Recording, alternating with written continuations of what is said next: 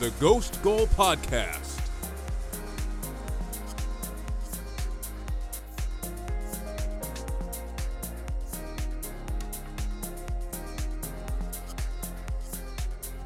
The October international break is winding to a close, but we've got a full slate of Premier League games to pick up the slack this weekend. As the biannual Ghost Goal Bowl, the New Age Ghost Goal Bowl between Chelsea and Arsenal, is happening this Saturday, 12:30 p.m. And we, of course, here at the Ghost Goal Pod are here to preview that and much, much more. I'm Alex, here with Javier. Welcome to the Ghost Goal Pod, episode The 427. New Age Goal Skull Pod, Alex. It, it used to be Chelsea Liverpool back when it was uh, me and Andrew uh, on the mics, but uh, now it is obviously Chelsea Arsenal. Oh, that's not what I meant. I meant that uh, you know, New Age in terms of you guys being you know a mid-table team and uh, us being the perennial top four team. It's changed. It's a New Age, Alex. Win a trophy. Win a trophy someone It's cares coming. about. It's coming this season. Coming very soon to a theater near you, Alex. Well, we might as well uh, not beat around the bush. I mean, is, is there anything else from international break you want to talk about? I mean, well, it's- yeah, I mean, been, it it's sucked. not been a great one for, our Peru. We, uh, my dad, my dad went ahead and got the pay per view for the two Peru games, and we went ahead and played abysmally against Chile in Santiago and lost that game. And then we went ahead and went back home to Argentina and got uh, donked on by Messi.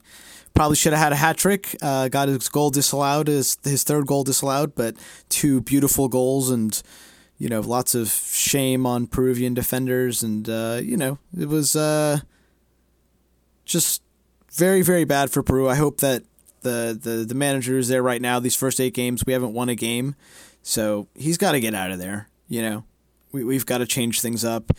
Players like Cueva have been frozen out of the the the national team. You know, he didn't start a bunch of players like Trauco and uh, Tapia, both who were on the bench. Who, as soon as they came on, you know, Peru, we looked a lot better in the second half against Argentina, and it, it's just this this this manager isn't doing it right now for us. You know, we're, we're suffering a lot since we lost Gareca, and yeah, it's just uh, It was always going to be a tough act to follow, though, because like that was, I wouldn't call it a golden generation of Peruvian players, but you know they did what no team of Peruvians had done for 30 years prior by getting you to a World Cup, and a lot of those players, I mean, some of them are still in the team, like Guerrero and Yotun, but. It was always going to be hard for any new manager to yeah, come in. and thirty nine year old Guerrero's still the starting. Old players, I mean, that's crazy. yeah, crazy. it's rough. There's surely got to be other players that I mean, we when he came off again, the players that came on looked a lot better, and it just it, it, it begs to dif, you know differ. He didn't get the starting lineup right that badly, where he made four changes at halftime. Have you ever seen something like that? I mean, I've just never seen a manager make four changes at halftime, and yeah, just shameful. I, I hope he gets the sack. I can think of Tuchel doing that at Chelsea, but uh, in inter- international play, no, not not really.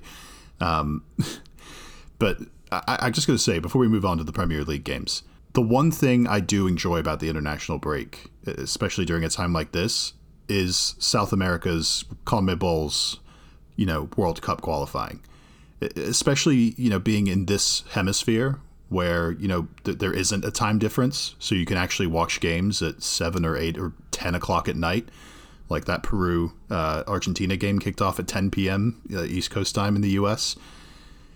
A part of me, like, it makes me miss, you know, being in England and Ireland and like all of those games, obviously due to the time difference relative relative to here. They they all kick off at seven or eight o'clock, like on a, on like a weeknight. And there's MLS here and some like Mexican league games, but it's just not the same, you know, like meaningful, passionate football, like CONMEBOL. It's just it's it, it's amazing. I, I really enjoy it, and you know I, I generally root for Peru just you know because being friends with you and you know uh, enjoying watching Peru play, especially like while you guys were still threatening to get into the World Cup and things like that. But there's just like ever there's all these other teams like Ecuador. I've just started to love watching Ecuador since we Chelsea signed Moises Caicedo and now this you know wonder kid Kendry Paez that's that's Oh, through. God, only 16. Don't start on him already. Oh, I'm starting on him. Like I have to wait two years, and I'm gonna I'm gonna mention him every chance I get on this pod in Oh those man, two years. yeah, he looks like he's he's the real deal already. At 16 years old, you know, scoring scoring. He's the youngest goal scorer. Um, he's he scored over this international break for Ecuador. the youngest goal scorer in CONMEBOL history. So you got to think of some of the some of the greats, obviously, that have played in South America, and this guy's the youngest goal scorer playing in midfield, starting in midfield for Ecuador alongside Caicedo, and he can't join Chelsea until he's 18 years old, but I think he's going to hit the ground running when he comes. You know, he's already going to have someone in Caicedo who he trusts and be able to be integrated quickly, and and it looks like he's already getting experience on a big stage, which is only going to improve the stature of the player. And you know, while he's be, going to be able to finish, you know, probably high school and be with his parents a couple more years, I think that dude is not finishing high school. You don't think so? Maybe. I mean, he might get his education. He might be like Saka and have straight A's and, and finish high school. You know.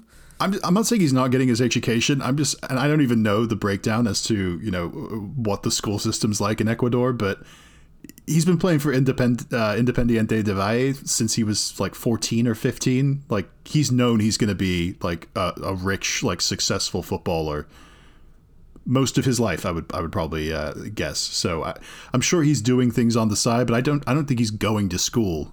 But what do I know? Um, I just think just that it's gonna I, he's I gonna be more mature qualifying. and not gonna be over overhyped and overused you know, necessarily being on Chelsea as a 16, 17 year old, and then coming in as an 18 year old will be beneficial to him in, in, in terms of possibly not, you know, getting getting there too early, you know. So I think it's a good move to to wait a couple years before he comes. Well, there, there's no. We literally couldn't bring him over. Right. It's the same thing to. with Endrick and Real Madrid. Yeah, there's international child labor laws that prevent you from bringing over like kids that young now, which you know are I would generally think of those as a good thing. And uh, yeah, well, I guess we'll just have to wait till he's 18. But uh, I'm definitely looking forward to it. And for now, I'll just have to stick with watching Ecuador.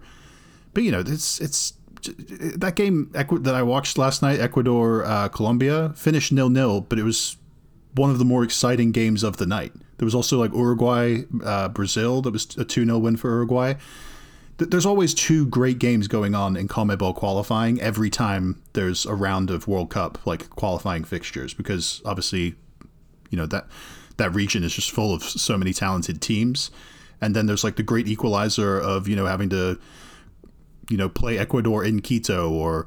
Uh, you know, go to like Bolivia or Paraguay, and even if those teams aren't as talented as some of the the the dominant teams in South America, they can you know even it out from the altitude uh, in in their home stadium or something like that, or the atmosphere that their their home fans create. So uh, I'm not trying to talk shit on MLS, but because it's definitely on its way up, but it's just it's still not the same as you know World Cup qualifying. The the stakes are so high, especially for uh, you know how much more seriously they take their football down there in South America relative to club football here in the states. So check it out next international break, November. I'm sure I can't think of what the games are going to be in November, but I'm sure there's going to be at least you know four or five excellent matchups going on after work, nighttime here in the states. It's great. It's a dream. All right, I've held off on this long enough. Let's get to it. The Ghost Goal Bowl, Javier. This weekend, like I mentioned in the intro, Chelsea versus Arsenal at Stamford Bridge, Saturday at 12:30 p.m we will be watching this one together in the same place, which is. I'm gonna theorize it's not gonna end well for me, um, just because of Arsenal's you know general record at the bridge the last couple of years, regardless of how well your team's doing overall. But I, I want to know what are you worried about? Are you worried at all about this fixture, or are you just flying so high after that Manchester City win that you know nothing could bring you guys down? I really don't see a way that Chelsea win this game. Uh, having said that, obviously, I mean, the way that we a draw a draw would be a win here. I though, think a draw, you know? yeah, a draw is probably the best that I can see Chelsea. happen for Chelsea. Um, I would be extremely disappointed with anything but a win.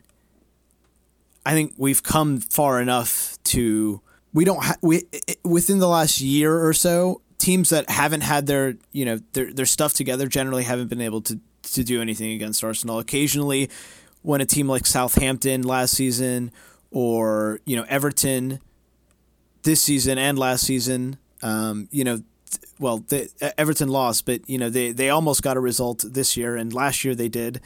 You know, if teams sit back and, and, and get in a low block and counter us, they, they might be able to get a result.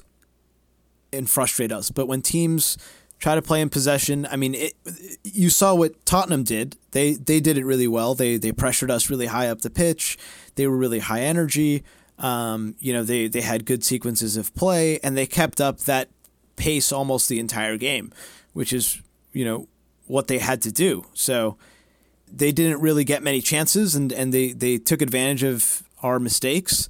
Um, and if we do make mistakes, I just don't know if Chelsea are going to be able to take advantage of them, you know, because I'm sure we'll make a couple of them. And I still see us right now as the best team defensively in the league. I think we showed that against Manchester City, keeping them to no chances, keeping Erling Haaland to no chances. And I don't anticipate that Chelsea are going to have many chances. And unless you have a, a really, really good night from Mykhailo Mudryk and Raheem Sterling in terms of, you know, finishing, I just, I don't know how Chelsea get a result there.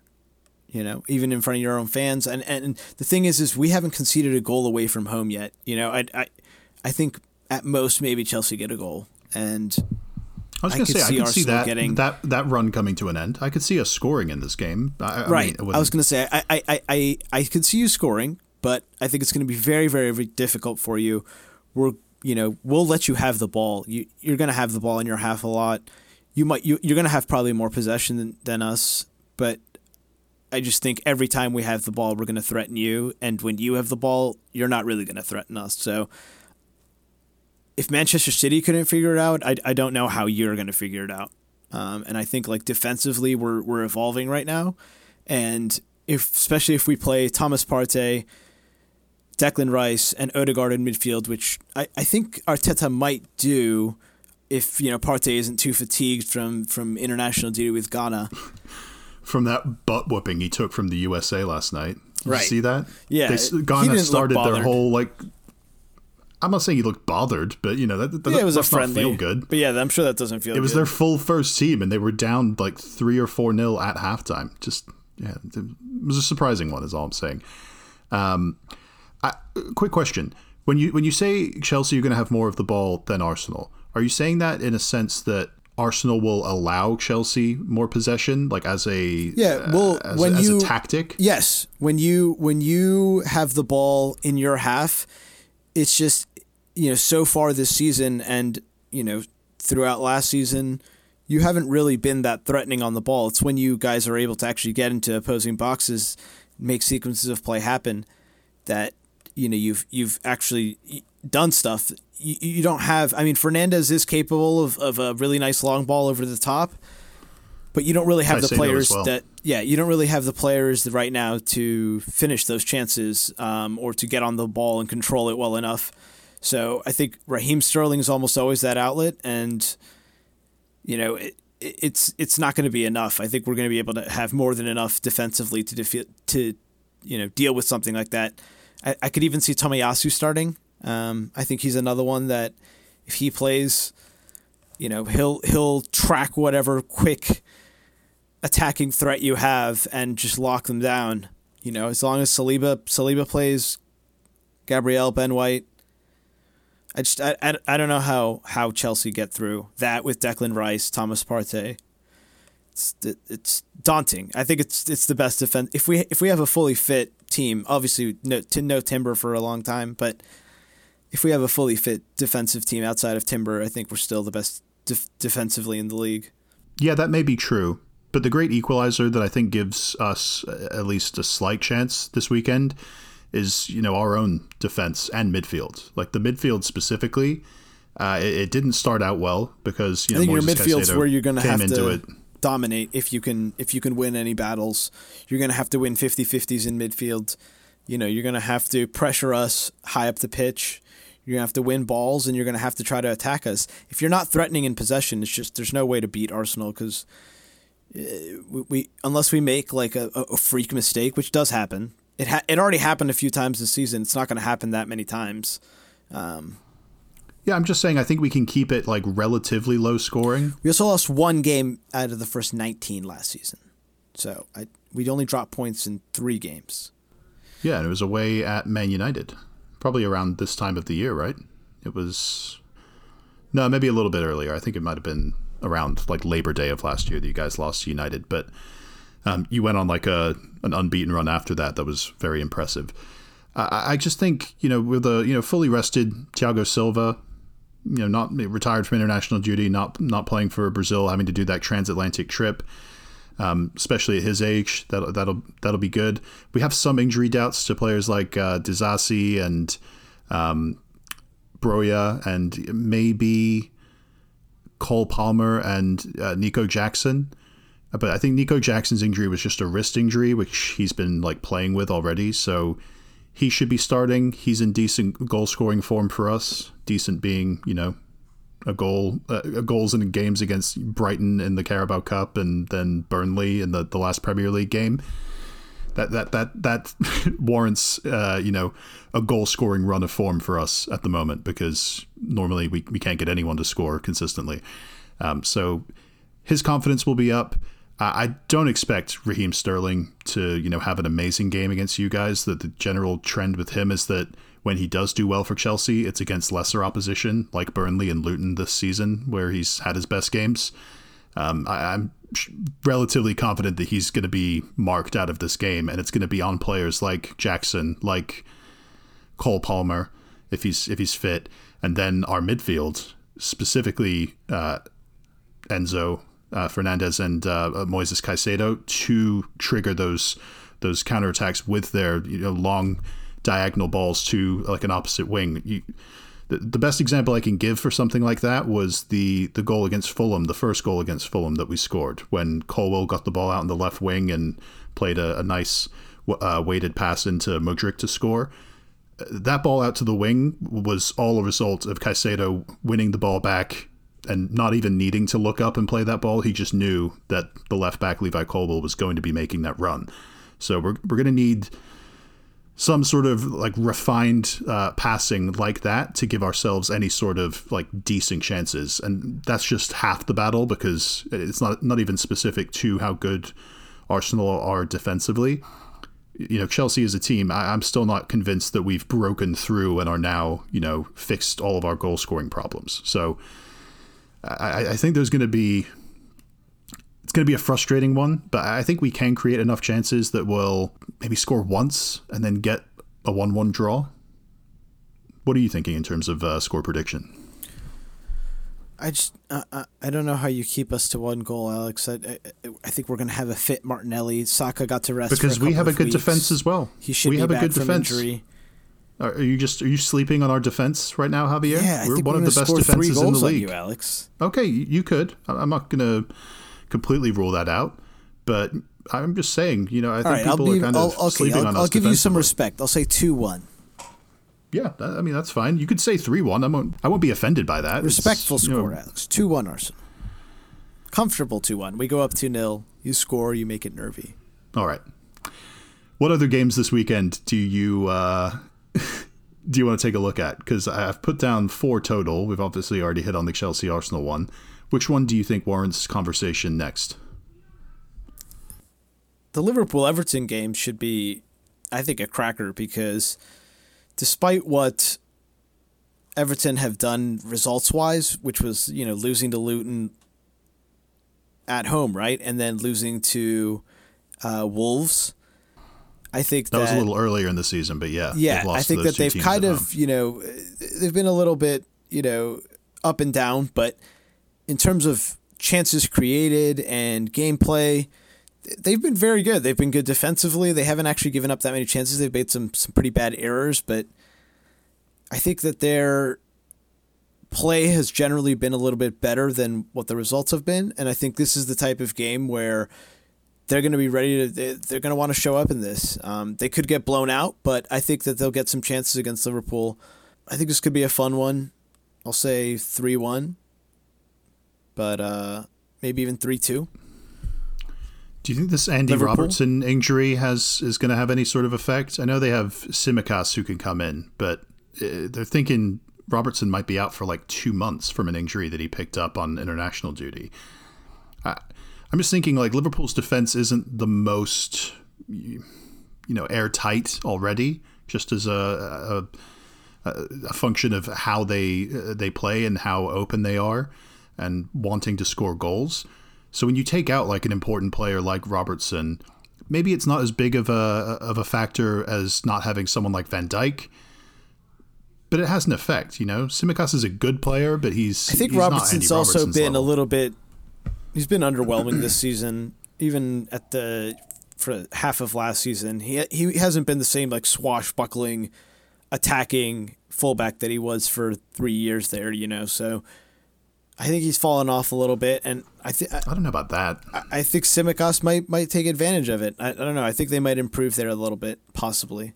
I, I kind of I, I was a little bit off Andy Robertson, um, just in terms of like what he'd been bringing to the team. I mean, defensively he's still been really good, but I think that that's where they might miss him. But offensively, he just hasn't been the same type of player. I think losing Sadio Mane was probably a big big reason for that. But Maybe, but do you also think it may just be like a function of, you know, the last year or so, Liverpool have been trying to sort of cover up for the inadequacies of that midfield. So as a result, it's probably not the best idea to have, you know, both Trent Alexander Arnold and Andy Robertson bombing all the way up the pitch and leaving both wings vacant when they don't really have a midfield that can cover for them. So the, I, I agree partially with what you're saying that like he hasn't been, you know, consistently the same swashbuckling is the word you used. The same swashbuckling like left wing back who, you know, owns that entire left wing and gets up and down it consistently and contributes to attacks. But I think there's like good reasons for that. So it's probably for the best for like the team's sake that he, you know, doesn't contribute maybe as much as he, he was, you know, when Liverpool were at their absolute peak. that's what I mean. I don't think he's like he's that he's But I- worth as much to the I don't team think as he was before. I don't think that's the same as him like not not being as good, you know. And I'm saying it could have an effect on them in this game, in that Tsimikas is you know, very much an attack-minded left wing back. He he's almost a left winger. I, I can't really think of too many times where he's been excellent defensively, but he has the energy to get forward and contribute in the, the attacking third, but also you know the pace to get back and, and cover for himself. I just I just think there might be a little bit of joy down that wing, especially if you know Trent Alexander Arnold is kind of vacating the the right wing and inverting into midfield like he has been. There might be a little bit of joy down both wings for Everton. Um, but I'll back Liverpool even so. I'll, I'll, I'll say I'll say two one, close enough, but Liverpool get the win. This Manchester City Brighton game Saturday at 10 a.m. Uh, well, I should mention that Merseyside derby, the Liverpool Everton one. That's going to be the first game of the weekend, 7:30 a.m. on Saturday, and uh, then there's a whole host of games during that 10 a.m. time slot. But the the one that jumps out the most is the Manchester City Brighton game. What do you think the chances are that we see a third straight league loss for Manchester City? I actually think kind of high, Alex. I think if there's a time that it might happen, it might be here because I I think Pep respects Brighton and De Zerbi a little bit too much. I know that in the past that's meant, you know, generally against a, a weaker Brighton side that was battling relegation, they would get spanked still, and he would praise them. But there's been closer games. I think didn't Brighton get a result against them last season? No, I remember Erling Haaland scored a hat trick, I think, against them last season. He like abused Lewis Dunk in the home game, at least. I can't remember what happened in the. Oh no, the away game they got a draw with Manchester City because it was like the last game of the season and City had already won the title. They did get they they drew. Yeah, you're right, but they didn't really care about that game. Um, I don't know. I'm uh, hopeful that Brighton was going to show up for this game. Uh, I think they do have some injury problems right now, though, and that's going to add to their woes. I think Rodri being back is also going to be a huge deal. I think he'll just whip them right back into shape, and the way that they've been leaking goals. I could see this being a shootout, you know, Brighton getting a couple of goals, but I could see getting City getting, you know, four or five as well. I think they miss that that defensive solidity that Rodri brings and that, you know, spraying of balls to whatever wing and wherever part of the pitch that Rodri wants. You know, the guy can put a ball on a dime, so when they Not to mention his like goal scoring impact. Right. Like, also his yeah, his uh, late runs into the obviously he's box. Not, he's not. Erling Haaland, but he can he can make a leg run into the box, or he can just shoot from distance. Like the, shooting from distance is an art form that has kind of been phased out of the game with the introduction of like you know football metrics. Like it's not valued as like a high percentage chance, so coaches don't want their players to shoot from distance as often as we we used to see. But when you're as good at it as a player like Rodri is, or you know Kevin De Bruyne, or Saka or Odegaard, those players they obviously have the green light to to shoot from pretty much anywhere. But most of the time we, we don't see that, and just, just that as as an asset or as like a factor in how you, how your team uh, attacks like defenses and how those defenses have to consider the fact that if a ball gets deflected out of the box and just lands at Rodri's feet at the top of the box, he's probably going to put it on target, like very at the very least, with uh, a lot of pace on it. So it's uh, it's definitely a big factor uh, to consider, and it's I mean. You, you just you took my point basically. Rodri being back, I think, just fixes a lot of the, the, the problems and provides like a cohesiveness to Manchester City. No, I think there would be there'd be a lot of question marks and, and they'll win. Probably too much. Yeah, I think they'll win because just there's there's a lot of pressure on them after two losses to turn it around, and you know they're they're definitely good enough to do it. So I think Haaland's been kept quiet a little too long. I, I feel like he's bursting at the seams to get another hat trick here. Yeah, and also he's fresh off of uh, you know not only losing that game at Arsenal, but you know they turned around and got knocked out of the the the consideration for the Euros uh, in in this last international break when they you know lost at home to Spain. So it's going to be Spain and Scotland that go to the Euros, and we're going to have a Euros with no Norway. And Norway haven't been to a major tournament since Euro 2000. So I'm sure Haaland's pretty pissed off uh, at this point and is going to take it out on Lewis Dunk and, and company. Um, I'll definitely be captaining Holland in fantasy this week. And that's not really a secret. I captain him every week. But uh, he's he's going to have a big performance, I think. I'd honestly say like 4 1 Manchester City. Yeah, I'll say 4 2. 4 2? Okay. Yeah, 4 2 finally, the uh, the other game that sort of jumped off the, the page to me today uh, is a, a, Sunday game, the only game on Sunday. Aston Villa hosting West Ham, two upper mid level uh, or mid table teams uh, in Villa and West Ham. At two Villa teams Park, better Sunday than Chelsea, Alex, for sure. Yeah, at the moment, we'll uh, we'll see about that. There are two teams that have beaten Chelsea, so yeah, I guess I can't really yeah, deny that. they've the already beaten you this season. But uh, yeah, they're uh, Villa are in fifth in the table right now, a point behind Liverpool, and uh, West Ham are in seventh, two points behind Aston Villa. Villa have made a pretty good showing of things at Villa Park so far this season. You know, obviously that what was it six one uh, result against Brighton comes to mind. But I think West Ham actually might have like a, a better chance at uh, getting a result here than Brighton do because West Ham are another team kind of similar to, to Villa that you know they they do want the ball. They're not you know completely uh, you know rejecting the idea of like getting getting possession and creating chances. But when they're away from home against a, a team like Villa that have like a similar talent level than them, sometimes benefits West Ham because it puts them in a position that they're more comfortable with of sitting back defensively and breaking on teams.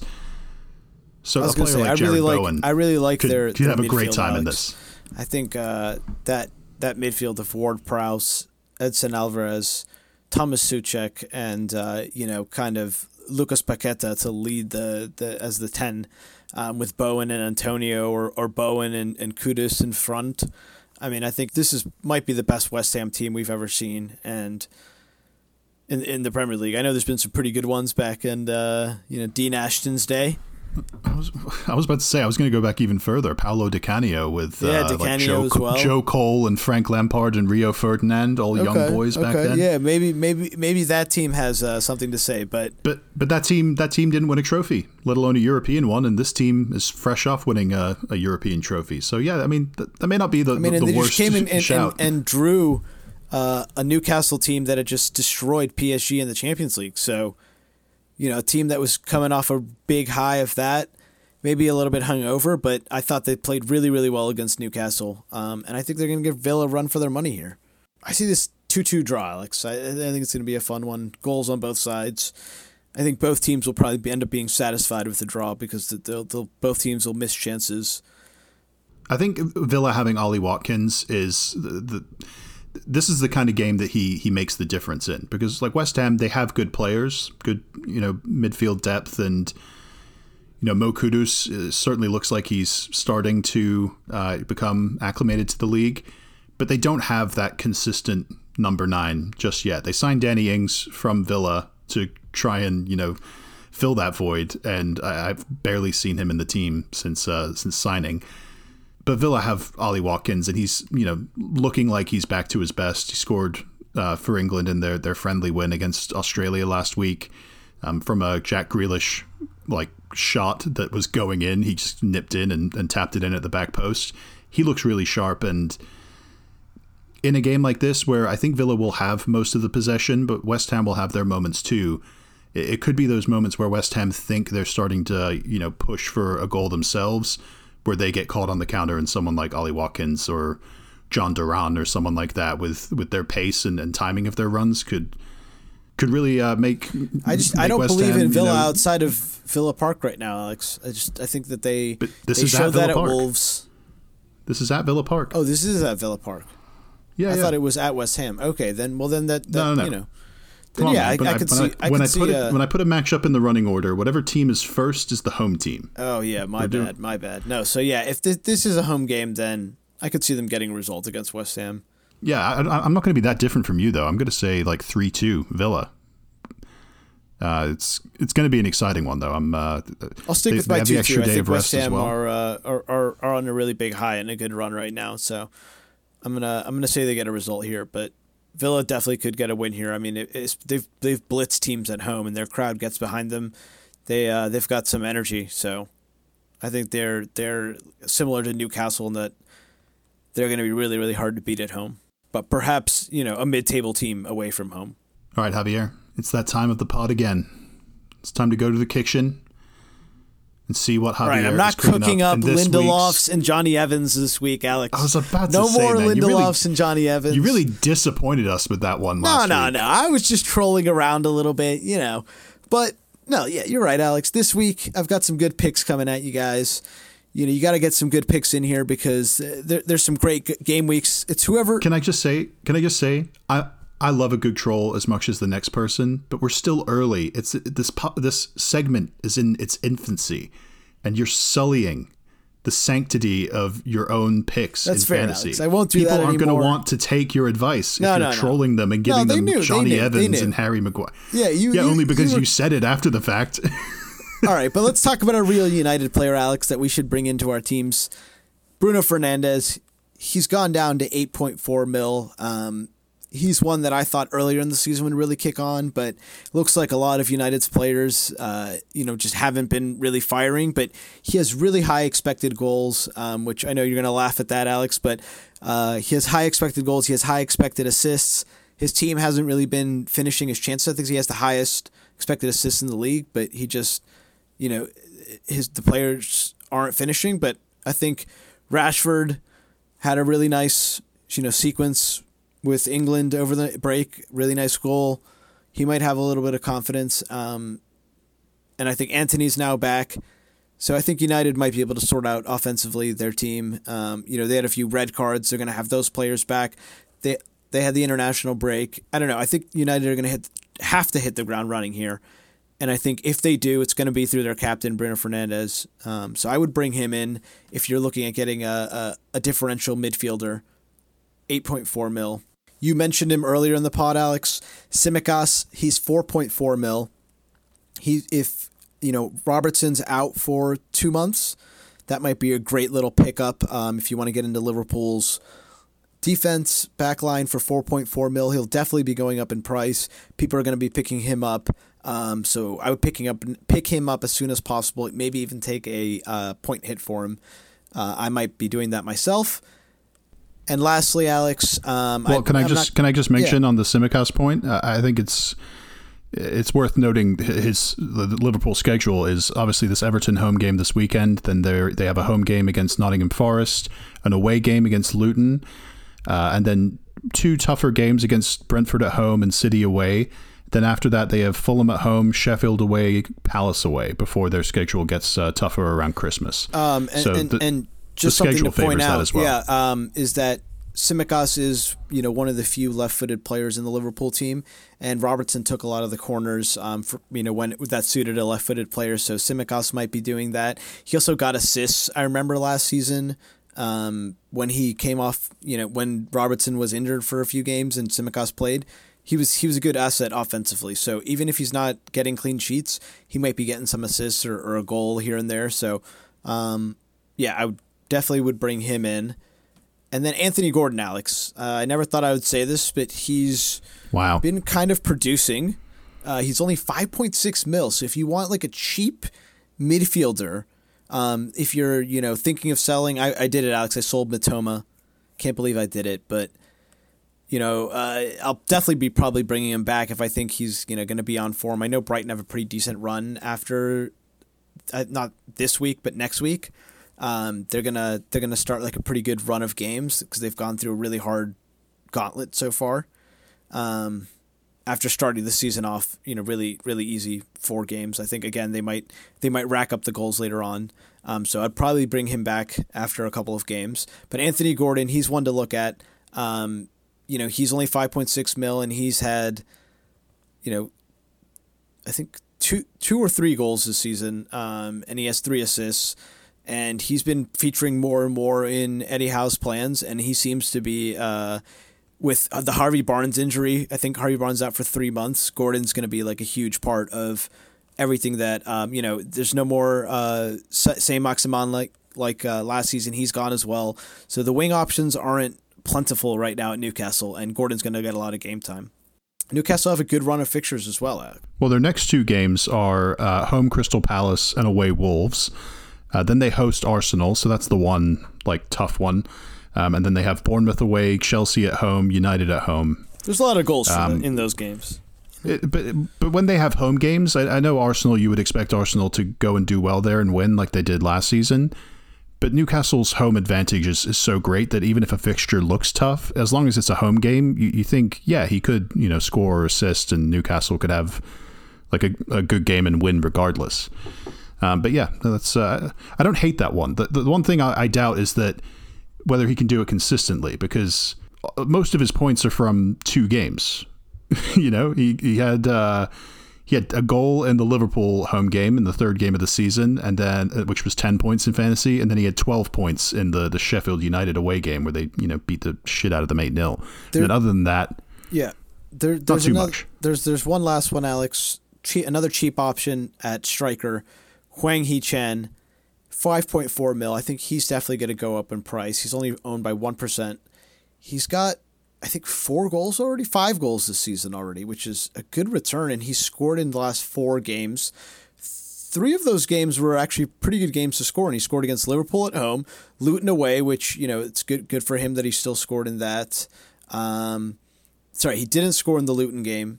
Then he scored uh, against Manchester City at home and against Villa at home. So if he's at home, he looks like he's scoring goals right now, um, and even against good teams. So you know he's one to watch because if he's the only outlet and he's on penalties for Wolves, you know it might be him and Neto as the only you know real options that you could you can use defend uh, offensively um, in that team, and they're both very very cheap. Neto five point six, Hwang Hee-chan five point four. Um, and if Wolves end up being a decent team, uh, you know, it might be good pickups later on they've already got some pretty hard fixtures out of the way, you know. So, Javier, you made up for it. Those are some good picks. I uh, wholeheartedly agree with all of them, and uh, thank you for bringing the seriousness back to this uh, fantasy segment, Javier's Fantasy Kitchen. We're gonna start like calling it that, referring it to it as that, like it's like it's sponsored, even if it's not. Um, but who knows? Maybe we could get it sponsored sometime in the future. All right, we said uh, th- this might be a short one today, and uh, we went our usual 40 minutes. So, uh, golf clap to us too. We can talk about football for 40 minutes uh, with our eyes closed, basically. Javier, thank you for jumping on this one. I'd say good luck to you this weekend, but I, I don't mean it at all. I uh, hope you crash and burn and half your team gets injured.